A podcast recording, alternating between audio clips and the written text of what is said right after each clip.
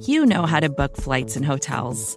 All you're missing is a tool to help you plan that unbelievable travel experience. That's why you need Viator. Book guided tours, excursions, and more in one place. There are over 300,000 travel experiences to choose from, so you can find something for everyone. And Viator offers free cancellation and 24 7 customer support for worry free travel. Download the Viator app now and use code Viator10 for 10% off your first booking in the app. Find travel experiences for you. Do more with Viator.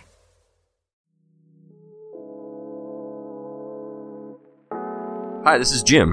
And this is Max. Check out our podcast, The Step Over, the Liberty Ballers Podcast Network, for all of your Sixers needs. Player analysis, game breakdowns, who would look coolest in a headband, and more. Subscribe to Liberty Ballers podcast feed on iTunes, Stitcher, Spotify, or wherever you get your favorite podcasts, and check out The Step Over, a podcast about Sixers basketball. Mostly.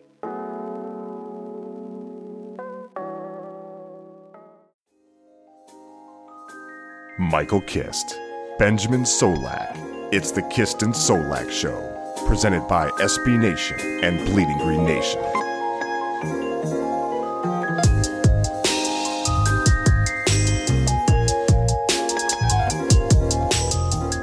You are flying high on the Kist and Solak Show. This is episode two, and we just watched a fantastic, thrilling track meet of a preseason game. I am your host, Michael Kist. Follow me on Twitter at Michael Kist NFL. Obviously, follow my work at bleedinggreennation.com. As always, I am joined by the best doggone co-host in the game, Mr. Eight-Year Streak Without a Bad Day. He is Benjamin Solak of bleedinggreennation.com as well. Ben, are you doing better than Halapoulivaati Vaitai right now? Man, I'm doing better than 100 Halapuli ties at this current point. To play the way you did against the Patriots, make the statements you made about playing at the Patriots, and then come out and look worse against the Browns is bad. Like, And you know you've got Myles Garrett the next week. Like, you know you're in trouble, and you put that out there. It just feel like everything's snowballing for him right now. And while the, the prevalent message of the Eagles brass and coaching staff and veterans has been, you know, this team is not experiencing a Super Bowl hangover whatsoever, if that may be like the zeitgeist, but there's still a chance that you have stragglers, you have individuals, right? And Big V had a, a solid playoff run. It was pretty good.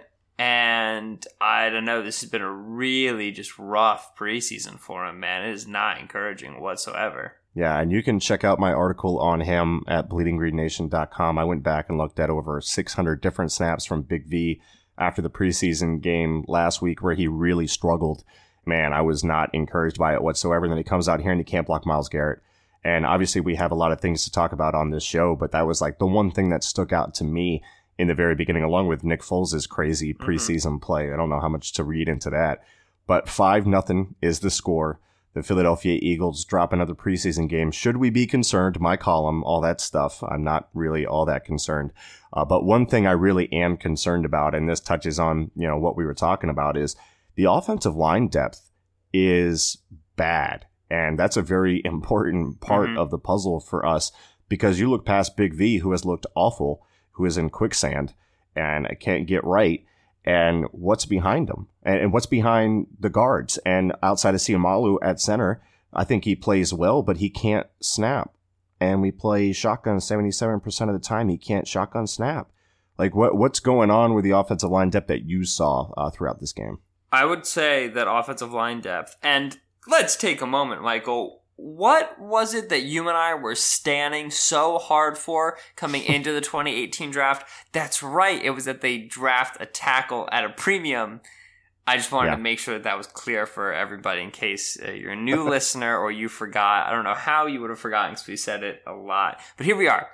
I think offensive line depth is my biggest concern for this team currently, outside of one, you know Carson Wentz health, which is just like obviously I think that's concern number one for everybody, and that'll be answered within you know the next one or two months. Hopefully, you know we'll have a confirmed right. answer on that, and then it'd be done.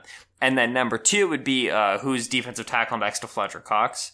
Uh, Destiny Vaeao lines up there very often, especially in the preseason as a young player, getting those reps against the ones. But I haven't seen anything inspiring from him. Uh, Halapuli, or not Halapoulivaati Vaitai, Haloti Ngata second team Premium reps. pass rusher. Yeah, exactly. Put a little spin move on him. You know, 45 year old spin move. He's been working on that for the past 24 seasons. Uh, no, that was uh, he had, he has he had a couple good pass rush reps, but you don't know how much juice he has. You don't know how many snaps you want him to be seeing and everything. So who's that that defensive tackle? But behind those two concerns, it's okay if Kelce goes down, right? You're assuming they move Wiz to center and then Seumalo to left guard. Oof, you know if if Lane goes down, who's the backup right tackle? Is it is it Taylor Hart? Is it Big V moving over, which can't help an already rough left tackle? You know what I mean? Like there's just big time concerns uh, for this offensive line if one of the pieces goes down, and and and the the off- an offensive line makes money by being continuous, by being very har- harmonic, you know, working well as one unit of five people. And obviously, to take one out of it is going to be a huge blow, but especially for an Eagles offensive line that executes a ton of different blocking assignments, is predicated on incredible athleticism, and is very, very versatile within the game, making a lot of calls to one another, uh, adjusting play structure and line responsibilities based off of the looks they get on a defensive line, I would say it's it's an increased need to have really good harmony across that line. And so, you know, uh, Stoutland loves talking about how smart Seumalo is, how much that helps him play at his different positions, how well that helps him when he's the pivot.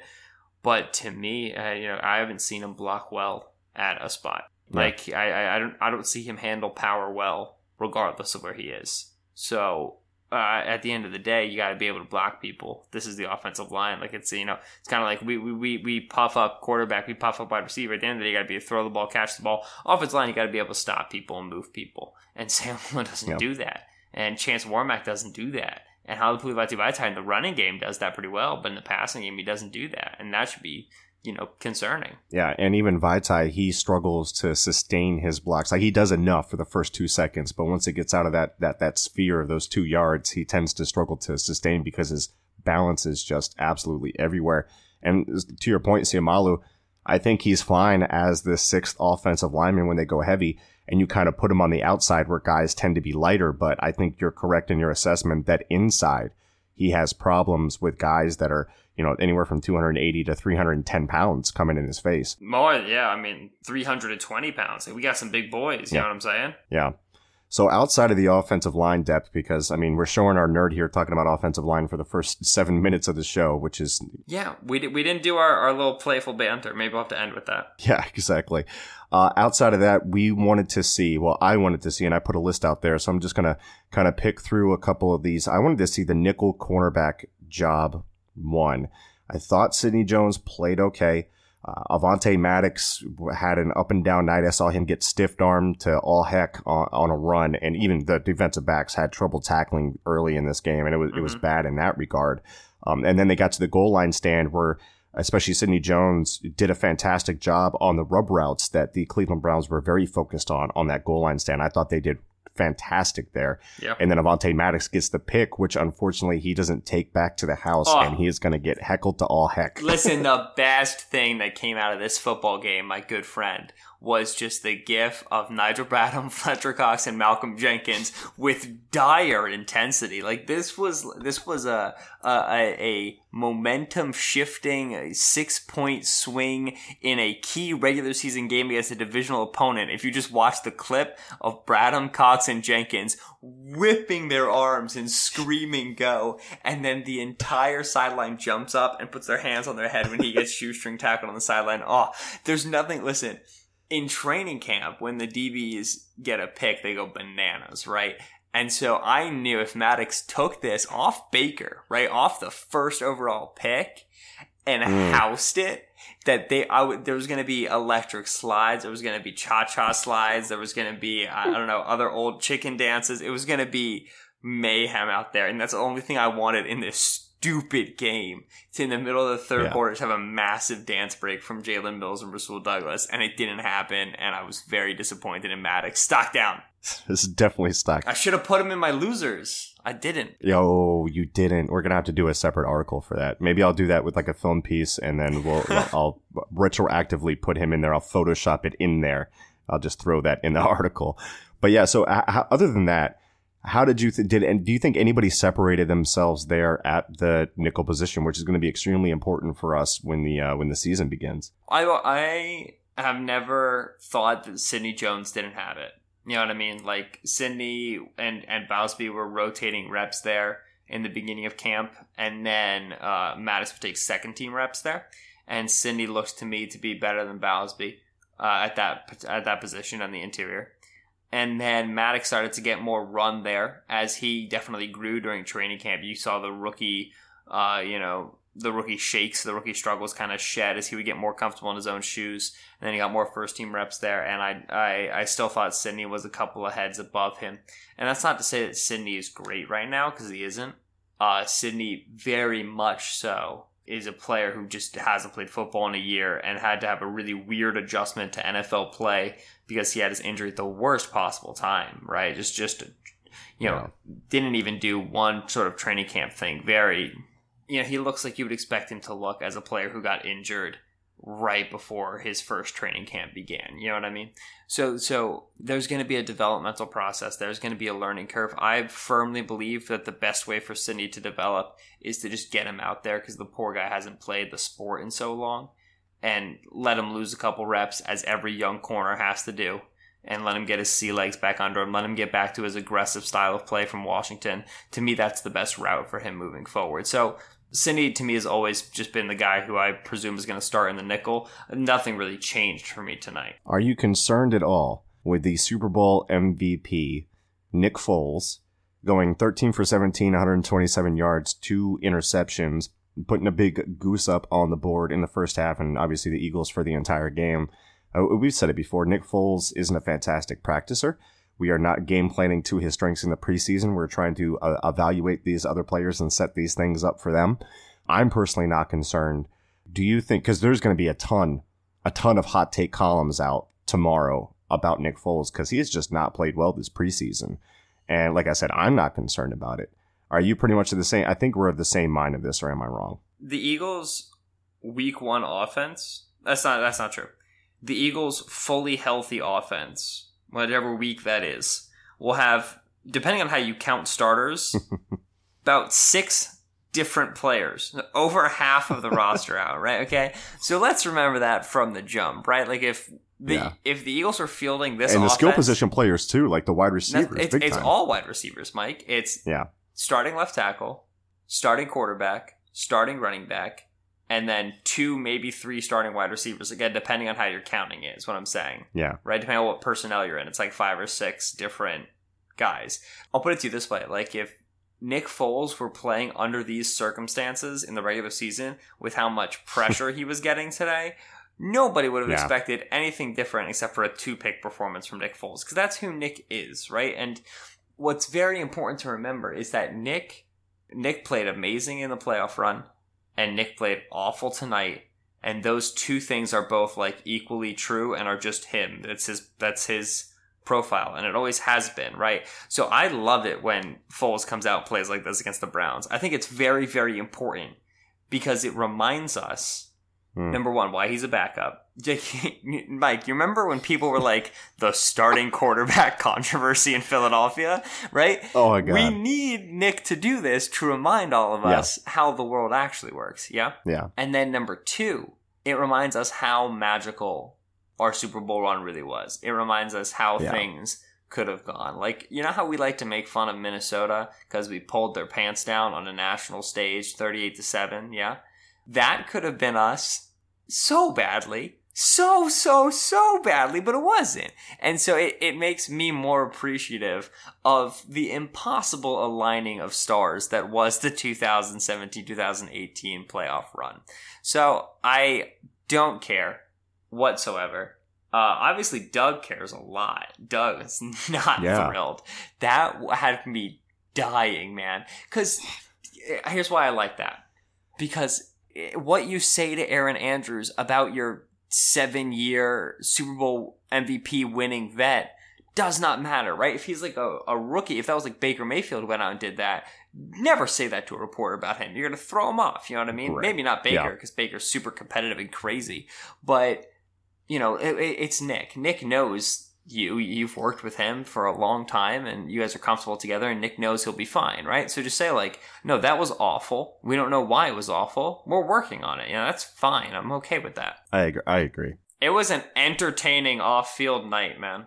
for sure. So, all right, moving on from to from one quarterback to another, Nate Sudfeld, to me, continues to look pretty doggone good, and he put one in the bucket where Davis was just out of bounds, and so it made me pissed, jump out of my seat a little bit. Because I like Rashard Davis. I I like Rashard Yeah. Davis better than DeAndre Carter and better than Greg Ward. And he had a, he had a great touchdown catch uh, against the Patriots with Sudfeld. And then if he caught that one, man, I was about to go nuts.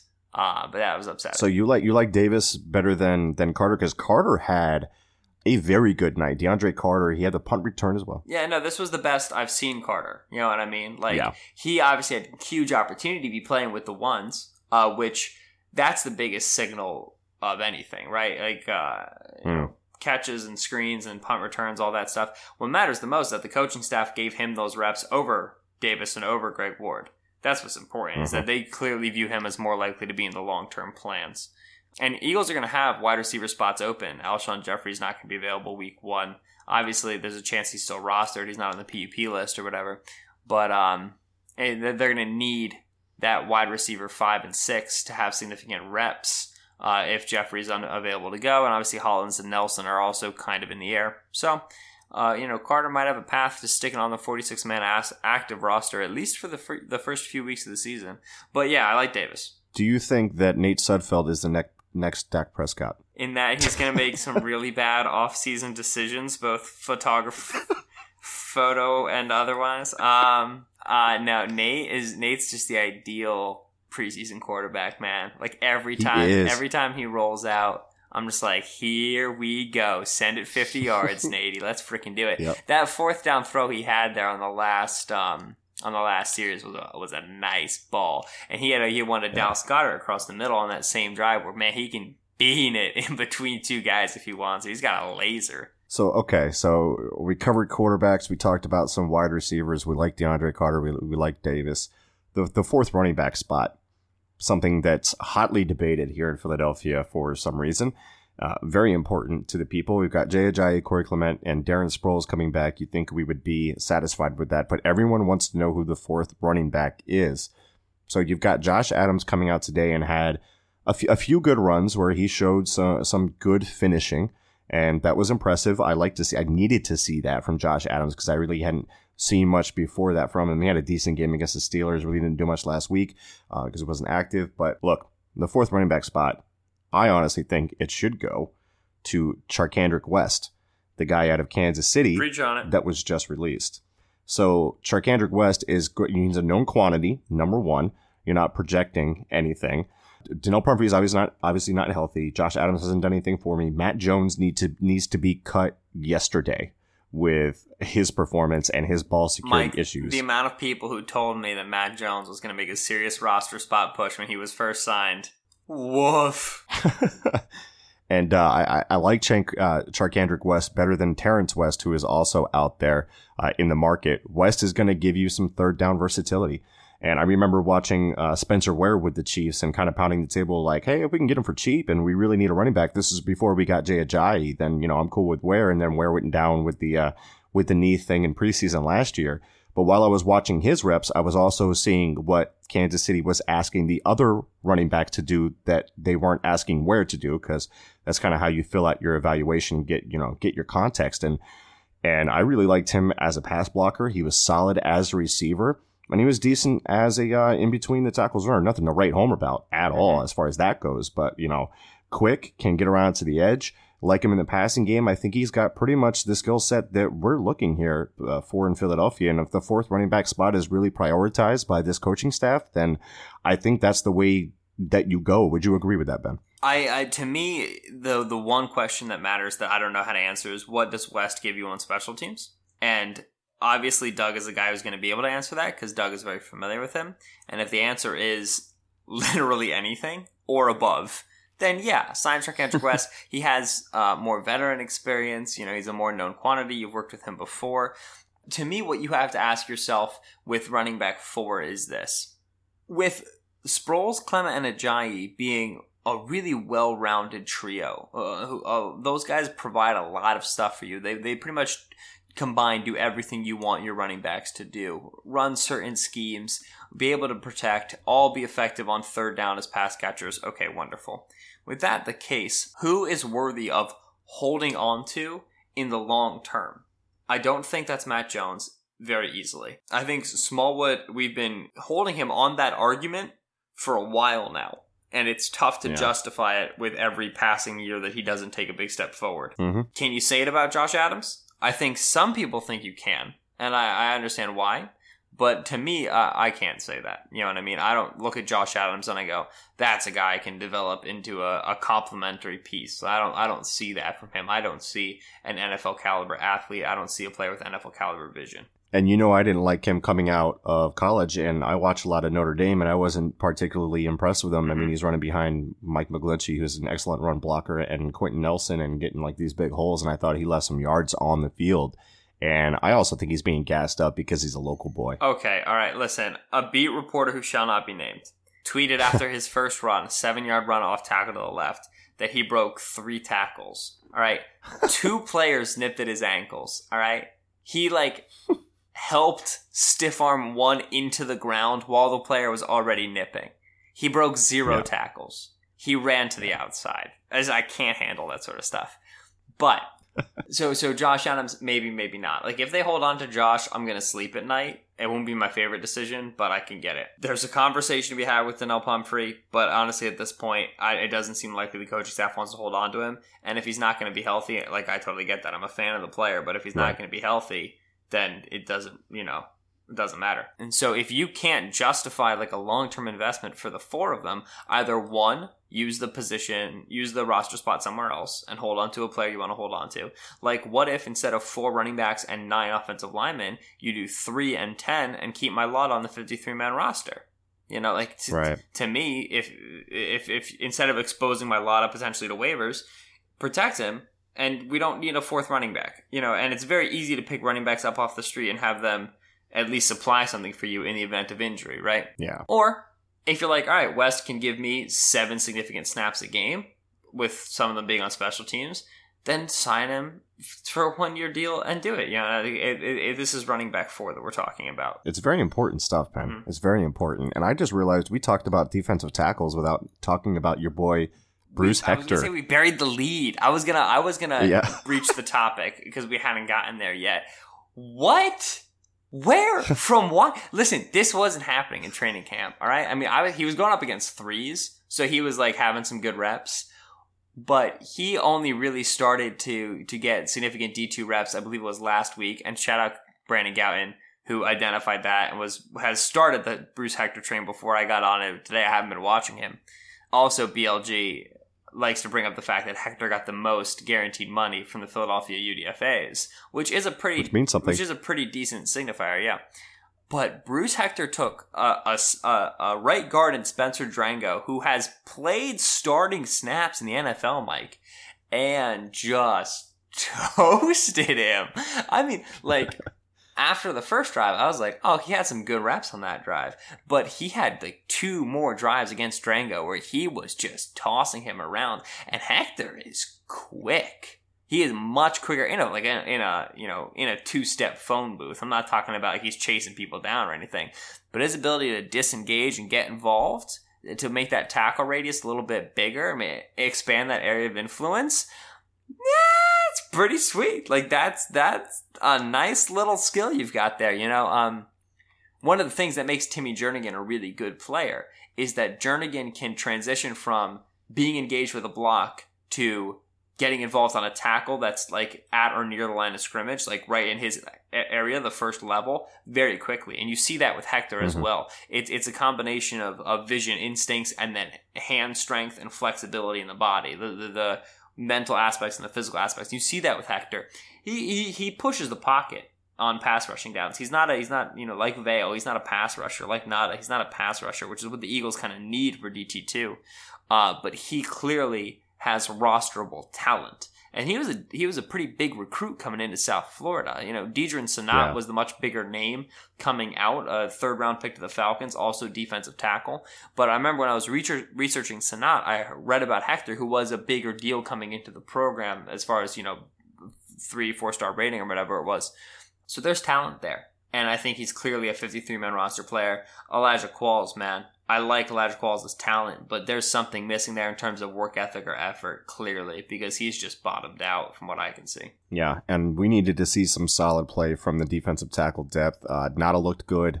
Uh, we don't know how much he has uh, in the tank, but that's encouraging after he uh, mm-hmm. was out for the season last year. I think it was what, what with a torn tricep or, or something like yeah, that. Yeah. But Bruce Hector beating up on Spencer Drango was definitely encouraging and keeping it on the defensive line. And this actually ties in with the nickel cornerback argument as well. Did you see Derek Barnett drop into coverage and do a darn good job? yeah, it's Ben's looking at me like a. That's because Derek Barnett is a is a three four outside linebacker, as I've said many times. Listen, I don't like this is this is what I have to emphasize for you. I think Derek Barnett is a fine football player, and I've said this since day one. And the other thing I've said since day one is that Derek Barnett makes impact plays. The thing is, he doesn't very often make impact plays on reps where he's tasked with beating an offensive tackle who puts up a fight. Like, I got shared uh, many times tonight some of Derek Barnett's highlight plays. What was a very impactful and eventful first half for him. Joel Bitonio either didn't hear the snap count or was laid off the snap count. And so Barnett walked right by him and then blew up a running back in the backfield and got held and drew a penalty. Uh, Derek Barnett identified a screen that was already in the process of getting blown up by somebody, I'm pretty sure, and then made the tackle in pursuit. And then, yeah, Derek Barnett yep. dropped into coverage. I don't want him to be good at those things. I'm like, obviously, I do, but I'm saying that's not what I want to see from Barnett. What I want to see from Barnett is something that I saw a flash of tonight, which let's focus on that rep. He had Bitonio. He was a stand up nine tech. He got right into Bitonio's frame, used his hands to create initial displacement, then tucked his elbow underneath in a rip and bent to put pressure on the quarterback's set point to not get pushed beyond the peak of the pocket. He wasn't able to disengage yeah. and really create a pressure or a quarterback hit or a sack, but he collapsed a pocket, which when you're on a defensive line like Philadelphia's, that in and of itself is big because somebody else is probably also getting pressure at that time. So you're closing the door to escape. That's that that is a positive contribution. There's room for improvement in that rep, but it was it, to me it was a like a decent, solid, positive rep. So that's the sort of thing that I want to lock in on uh, for Derek Barnett. I'm like uh, I will ask you a question now, defensive lineman. Yeah. Do you see uh did you see Josh Sweat tonight? Yeah, dude. He looked good. He looked fast, man. He looked real fast. And there's a thing with Sweat. And if I could point this out real quick, when you watched his college tape and he didn't look the burstiest off the line, well, a lot of people were confusing the fact of what his read is. His read as a four eye, where he's kicked a little inside at Florida State, where he's kind of miscast there and asked to defend the run a lot. His reads were, I move on the movement of the tackle, right? So the ball can snap and then I'm reading the tackle. So I might be a little bit late off the line when he's able to get on that outside line nine and then look at the ball and read the ball and get off the line. He's got some burst to him, man, and he can come down that line in a flash. And he showed that on, I know he had a tackle at the line of scrimmage or it, it was a loss or something to that effect, but pretty much all night he looked solid, man. He looked real solid. I spent so much time of camp. I, I talked with Sweat about it too, going, man, he looks like he just needs some time to adjust. Like there's just he's just not super comfortable yet. Like he would explode upfield, but then he would immediately transition to an inside rush move when he didn't need to. You know what I mean? Like he was still just in old habits. And then one day, just between the first and the second preseason game, something clicked because mm. he started whooping tail. Like he beat Jason Peters on multiple reps and he was showing up everywhere. And then the Patriots game, he had a good game. And then just today, again, going up against some second and some third teamers, right? He, Josh Sweat's not going to step out on the field and have six sacks this season. I don't think right. so. But clearly something is starting to, to, to work. The light's starting to come on for the rookie. And a similar thing has kind of happened with Maddox. Maddox has been surging into more of the competition recently because there's been a clear development. To me, it was a little bit more linear with Maddox. He was getting better every day. With Sweat, there was a big scalar jump uh, and that makes me excited. And and the fact that Josh Sweat and Steven Means are technically like our fifth and sixth yeah. edge rushers is bananas because they could be a low end starting duo in the league, Mike. Like starting, like it, eh, like like you'd want to add somebody to that. But Steven Means and Josh Sweat could start on some of the teams in the NFL. It's wild. And that's encouraging to hear uh, what you just told me about Sweat because he had so many reps from that four eye kicked inside at Florida State that you knew it was going to take a little bit of a time for him to adjust to life on the outside. So seeing the light bulb come on like that, uh, very important. And Steven Means, man, just continues to impress me all the time. And he's really come on. The team loves him. He's going to make this roster. There's no room for it because, what was it? Someone from I forget which team it was, but they were asking, is there any chance that Joe Ostman, the undrafted free agent out of Central Michigan, was, uh, makes it, it to waivers? The we 49ers. Like, it was Brian Peacock. Yeah, and we were it, absolutely. How can he look better than how Steven Means has looked and the promise that Josh Sweat has shown? Uh, they've been really good this preseason, so I love the depth there. Concerned with the depth on defensive tackle, we saw some promising signs tonight, but the depth as far as defensive end goes moving forward – absolutely looks fantastic. And then, you know, you have Michael Bennett, who you can move around this year and, and kind of create havoc with him. He got home on a stunt, which I think we're going to run some more stunts this year.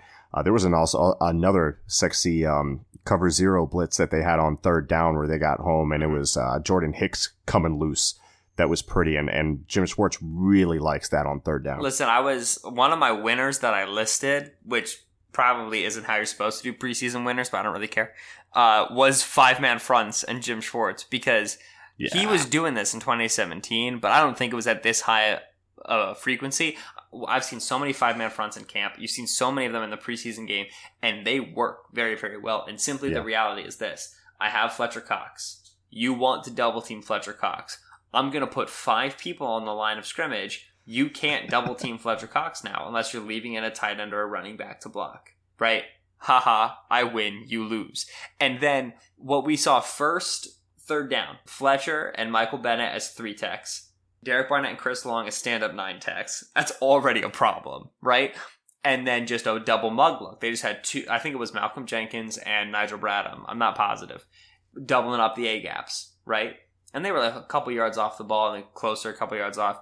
And then Bradham came but he came to the B gap. Michael Bennett shifted to the A gap. The line was, of course, uh, the offensive line was, of course, sliding to Fletcher Cox's side because Fletch, right. right? Which means that that guard went with Bennett. That tackle stayed on an island with the defensive end. Bradham has a, a, an alleyway. So he sent five against five and had a free rusher. And that's what a five man front yep. can do, right? Obviously, this is more of a six man front situation, but that's what you can do when instead of being like the 2014 Schwartz, you kind of step out of the chains, the limits of a pure four man rush, and you allow yourself to get some creativity involved, it makes for incredibly powerful rushes when you have those sort of defensive line threats. So yeah, Schwartz the blitzer. Oh, I'm so down, man. I love it. And what I thought they were going to do on that third down that I was talking about, they originally started double mugging the A gap with Michael Bennett and Fletcher Cox on either side of the center.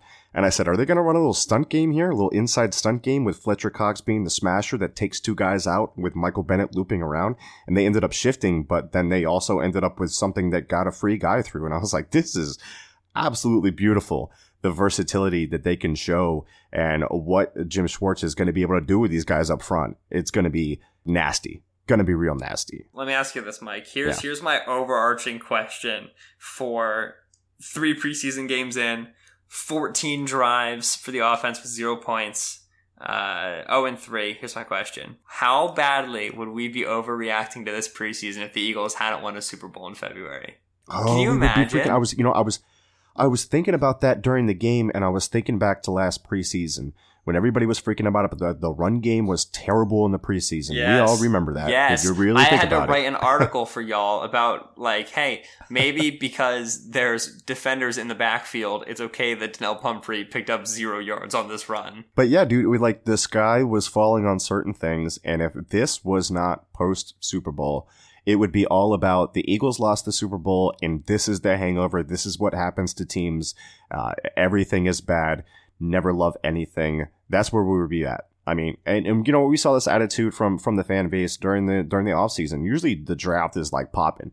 Usually it's really popular. There was a very uh, laid back, and obviously we had like uh, very good uh, turnout as far as like doing the draft shows and everything like that. People were interested in it, but it wasn't like that rabid feel of like we need this and we need that and, and mm we'll, we'll, never win if we don't get this and this and that and then we come out in the preseason and we honestly we stink the joint up and, and when you look at like a result based uh, feel of things No one's. Pa- it doesn't seem like anybody's panicking. And if right now, if someone and I and I'm I'm telling you that column's coming tomorrow. Someone's going to write this column, and they're going to get a lot of hate from the fan base because you cannot talk about this team right now. Someone is going to write, "Is the sky falling?" column. Okay. What what will we do when? All right, I'm gonna tweet the gif of me riding the bike and saying bye bye. Uh, you'll just I just want you to send me that tweet, and that's how I'm gonna respond. At this point, I'm at the point in my Twitter life where I used to be like, "Hey, don't be annoying to people," and I'm still like that. But I'm also like, hey, when people do really stupid stuff, be a little bit obnoxious. I'm starting to kind of, I'm starting to kind of stretch myself out a little bit. Where'd you learn that from? I learned that from you. For following examples. Here's here's my thing is that I think to myself about like Josh Sweat. This is what I think of. Obviously, at a huge position of strength for Philadelphia. But I even think last year, like running back was a pretty big position of strength for the Eagles. Or no, it was, it was Blunt and and Sproles, which is like pretty decent.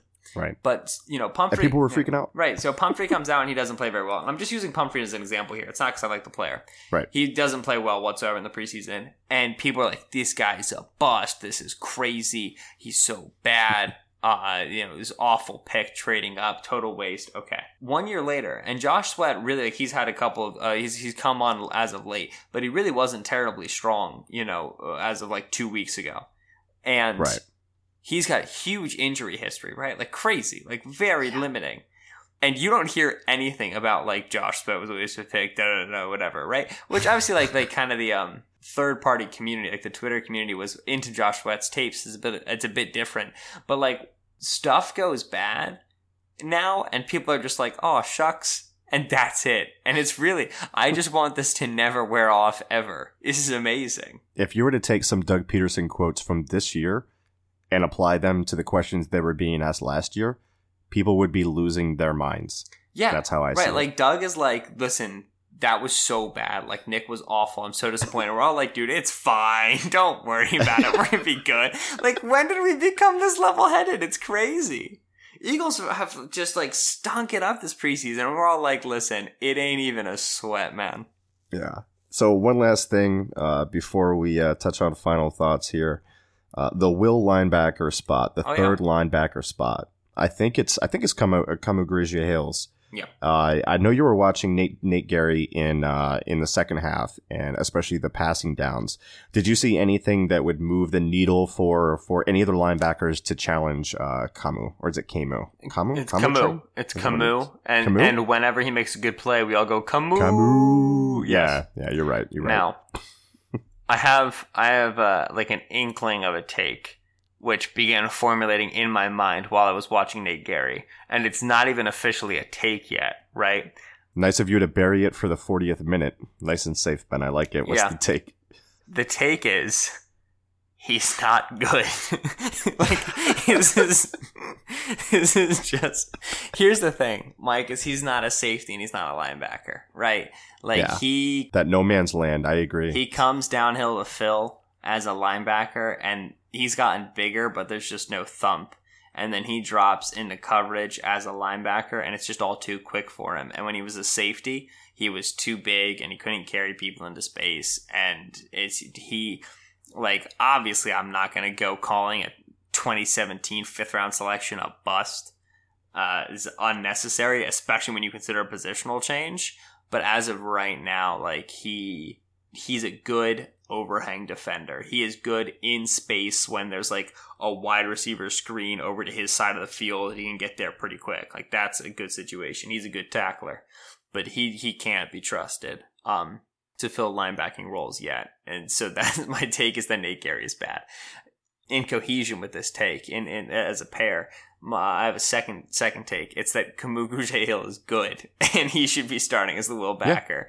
Which I, to me, it's still amazing that we just haven't seen Corey Nelson take like second team reps, let alone first team reps. Like they never really gave him a shot. it's wild because that, that was my that was my favorite because they promised him a Yeah. playing time. That's why he came here. He has starting experience and he played like solid. I watched like literally every snap of his a couple years ago when he was forced into starting playing time in Denver. He was their third down, like long distance dime specialist, so he's got the coverage skills. And we have seen nothing from him. It's been terribly. He's good on special teams. He's good on punt coverage. He's great. I really like. Yeah, he's awesome. Really excited about that. Uh, no, Camus the man. Camus is is such a nice space tackler, or uh, like uh, he, he closes really really well into the boundary, which is a lot of fun because it helps him play in the perimeter. He's very often that fifth man on the line of scrimmage because he's a fantastic blitzer and a rusher in a way I did not know, which is definitely the special teams background showing up now that I've thought about it. Yeah. Uh, and, and he's the best cover man of the three easily, which to me is the most important thing. Did you? Because I put this article up on Bleeding Green Nation where I broke it down, and it was the fans had a had a favorite at will linebacker, and it was it was Camus, and there was that speed option that the Steelers ran last week with Josh Dobbs and Stephen Ridley, and Camus comes down right, squeezes Mhm. his gap, and what needs to happen is behind him, Nate, Nate Gerry has to come around, beat the block from the tackle who is climbing because the tackle's ignoring uh, uh, Camus, right? So was Camus like the Ed Ed man on the line of scrimmage? He was the end man on the line of scrimmage. So he's forcing the pitch. That's his responsibility. Uh-huh. Nate Gerry has to come across, beat his block, and then get into space and get that running back. Camus did both jobs. He squeezed it, forced the pitch, and man, did he burst out of that stance. And he was coiled up, ready to go. Went and made the play for like a three yard loss. It was an excellent play. I'm like, this dude has some range. And I, and I went because I hadn't looked at it in a while. And I knew he was an athletic dude, but I looked at his pro day results and I was like, this guy's got like a really good athletic profile. And that got me like really excited about it, uh, excited about his prospects as a potential starter. And you watch him in coverage Mhm. and he's solid. It should be his job. Here's and, and the most important thing to remember is that Mychal Kendricks was handsome and is now gone, and Camus is handsome and is now in his spot. And I think that's the greatest signifier. And it's a shame because Jordan Hicks is also handsome. We don't talk about that enough because Mychal Kendricks was very handsome, but Camus is pretty handsome. And to me, it's just very clear that he's ready to step into the Mychal Kendricks role. The the illustrious Mychal Kendricks, uh, who said that the Browns have the talent to be better than the Eagles, Jeez. and also had one tackle tonight. Yeah, that Michael Kendricks. He really showed up. Like, dude, usually preseason is like his time to shine. Yeah, Remember what last happened? year? What happened to like four interceptions in the preseason? Mychal Kendricks, where did he go? Bring him back. Yeah. It's not like Nick Foles was like on his game or anything. It should have been prime for him. True. Any other closing thoughts before we talk about what we have next on the lineup for Bleeding Green Nation? I liked how there were just no helmet penalties whatsoever. I thought that was Weird, fun. right? Yeah, especially because the clarification came out that was like, hey, if it's unintended contact, don't call it. And the refs are like, all right, got it. Don't call anything. um, so, it, listen, the helmet rule is like Nick Foles. You really just don't know what you're going to get on a game to game basis. So that's thrilling, adds a lot of spice to the NFL viewing experience. Uh, I really enjoyed Cory Undlin, like, celebrating and then, you know, expressing his disappointment with that Rasul Douglas play on the sidelines. I thought that was funny. Yeah. Oh, um, one of my losers that we should just bring up as a note because it's important. Shelton Gibson is good at what he's good at, but he's still bad at what he's bad at. Contact. He got squeezed on the sideline. I saw that. Yes. See, I'm so happy you saw it. That's why I like you, Mike, because I because there was that curl route that could have been picked off by Terrance Mitchell, where Because he, didn't was come just back through. backing away, right?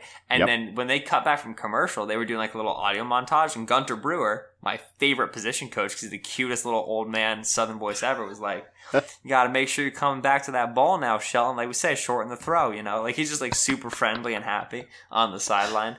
He's so funny. And then yeah, there was that deep ball where he just got bodied into the sideline, and that's something that if you if you don't know what you're looking for, you're not going to notice that as a problem, but it is because if you're going to be a deep threat, you've got to keep space on your in between your outside shoulder and the boundary, so the quarterback can put the ball there and you can attack it without the corner being able to make a play on it. When you get squeezed into the boundary and there's no space between you and the sideline, there's nowhere to put the football. Right? Yeah. It needs to be a perfect throw every time, and that's not going to be the case. So yeah, Gibson is in the first two games we saw Gibson be good at what he's good at. In this game, we saw him be bad at what he's bad at. So it's important to understand what he is as a role player. Yeah, definitely. He got that hand on him when he tried to speed release and couldn't get that hand off, and that's what ended up. He just has issues with Mhm. contact, and I mean, we talked about it the last time that we talked. So, I mean, there it is. I can I'll put the rep up on Twitter if you want to see it, but yeah, I definitely had issues with that. Okay, so moving on to what we got going on next week. I've actually got some uh, some awesome news. I spent this morning talking with the chief innovation officer and Frijo. co-founder for both Edj Analytics and EdjSports, Frank Frigo. And we Frigo. had a nice Frigo.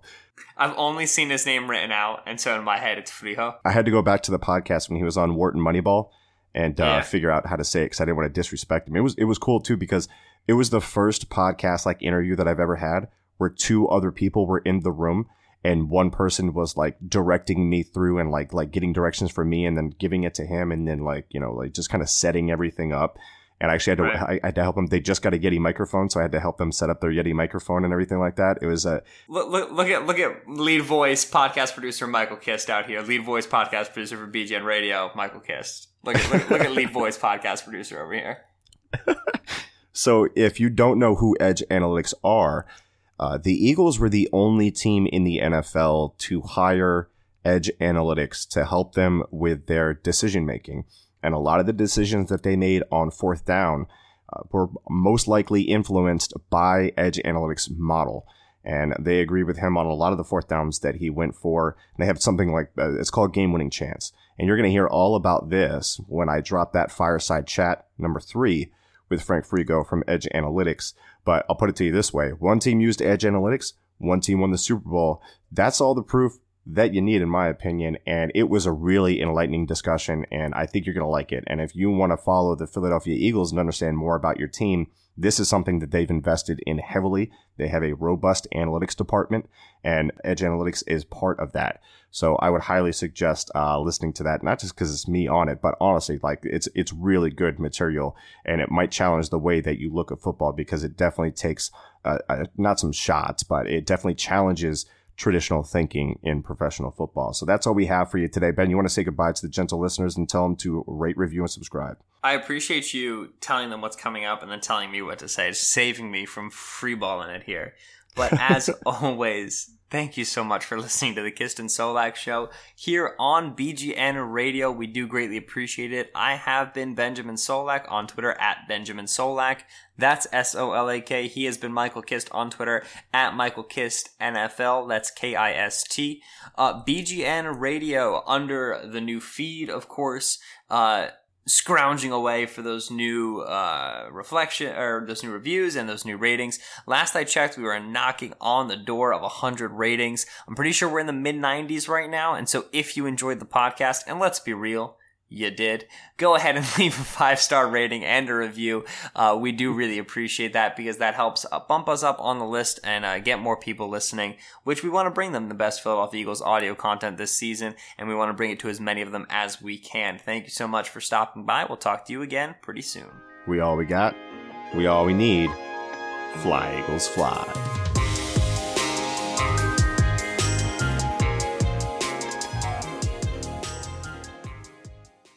Hey guys, this is John Stolnis from The Good Fight and the Phillies podcast, Hitting Season. Man, the 2018 season was, well, it was interesting anyway, and the upcoming offseason looks to be even more interesting. So if you want to stay up to date on all things Phillies this offseason, subscribe to The Good Fight podcast feed and get my podcast Hitting Season, where I talk to Phillies beat writers, broadcasters, and fellow Good Fight bloggers, as well as national baseball writers, and the occasional interview with Matt Klentak and Gabe Kapler. Also, you'll get Continued Success, a Phil's podcast hosted by Justin Klugh and Liz Roscher, covering all things Phillies, and The Dirty Inning, a hilarious podcast hosted by Justin and Trevor Strunk, looking at the very worst innings in Phillies history. And you'll get bonus podcasts every time big news is made with the team. Seriously, if you want to stay up to date on everything revolving around your favorite baseball team as they return to contention, make sure you are subscribed to the Good Fight podcast feed.